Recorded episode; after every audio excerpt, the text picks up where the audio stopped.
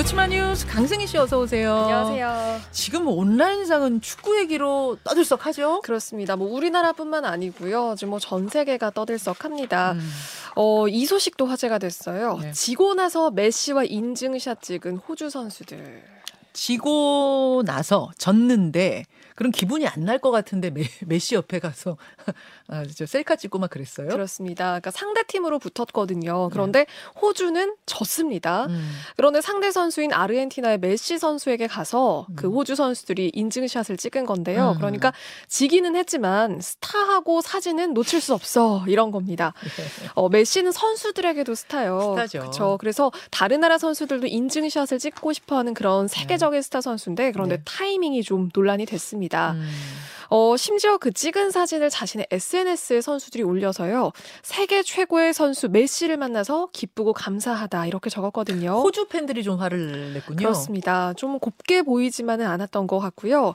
호주 내에서는 패배를 안긴 나라의 선수와 음. 지자마자 기념 촬영하는 게 말이 되냐.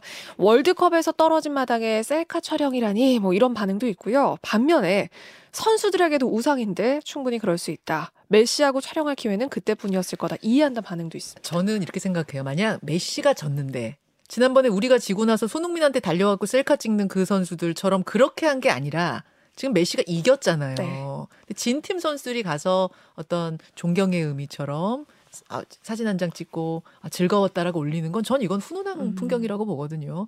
이게 스포츠맨십 아니겠습니까? 네. 예, 너무 막 승부로만 보지 말고 즐기자고요. 네. 호주 팬님들. 다음으로 가죠. 지금은 음바페 시대. 음바페 프랑스 선수인데 네.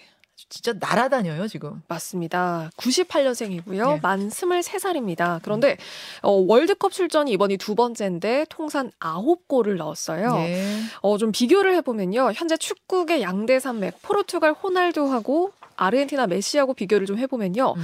어, 호날두는 그 8골을 기록했는데 이미 호날두 넘어섰고요. 총 9골 넣은 메시하고는 지금 동률이거든요. 아. 그런데 이 두 선수는 모두 월드컵 다섯 번 출전에 나온 기록이고요. 예. 음바페는 두번 출전 만에 나온 기록이기 때문에 아. 이번 월드컵에서 음바페가 이 두 선수 넘어설 가능성이 충분합니다. 펠레하고 비교하면 어떻게 돼요?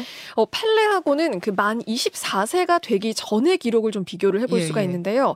월드컵에서 가장 많은 골을 넣은 선수 의 이름을 이 음바페가 올렸습니다. 그러니까 예. 만 24세 되기 전 선수요. 음. 종전 기록이 그 브라질 펠레의 7골이었는데 뭐 이것도 지금 넘어선 아, 상황이죠. 펠레도 뛰어넘은 겁니까? 그렇습니다. 적수가 없는 상황이네요. 네. 음바페. 거침없습니다.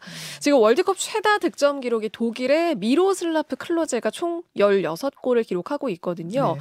그런데 음바페가 앞으로 최소 뭐 한 월드컵 한세번 정도는 더 출전을 할 수 있다고 가정을 해도 그 기록 충분히 넘을 걸로 보이고요.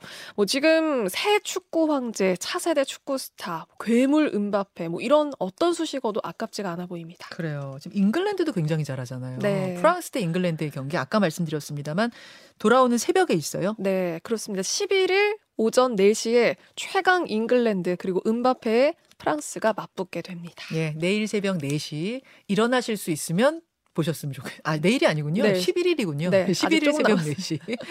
일어나실 수 있는 분들 꼭 챙겨 보십시오. 세계의 대결이 될 것 같습니다. 하나만 더 보죠. 실수로 천연 기념을 죽인 공무원들.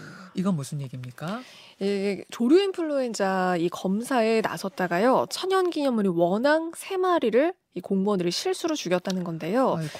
원앙 전문가하고 동행을 했어야 하는데 공무원들이 급하게 검사를 하려다가 벌어진 일이다. 지금 음, 이런 음. 이야기가 나오고 있습니다. 음. 전국에 하나뿐인 백조 공원이 경북 안동에 있거든요. 네. 그런데 여기에 뭐 백조, 고니, 원앙까지 여러 종류 새가 사는 곳입니다. 네, 그런데 네.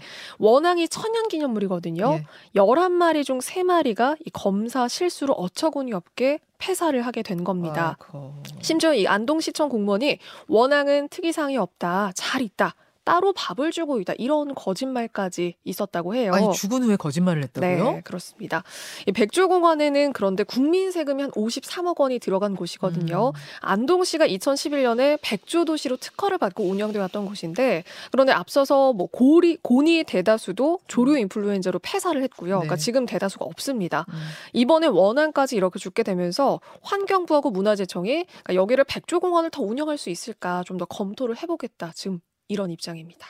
아, 참, 이 너무 아마추어 같은 일이 벌어진 거네요. 네. 당연히 전문가와 함께 가서 검사해야 되는데, 그냥 하고 나서 또 은폐까지 하려고 그렇죠. 했다. 참, 화나는 뉴스입니다. 여기까지 수고하셨습니다. 고맙습니다.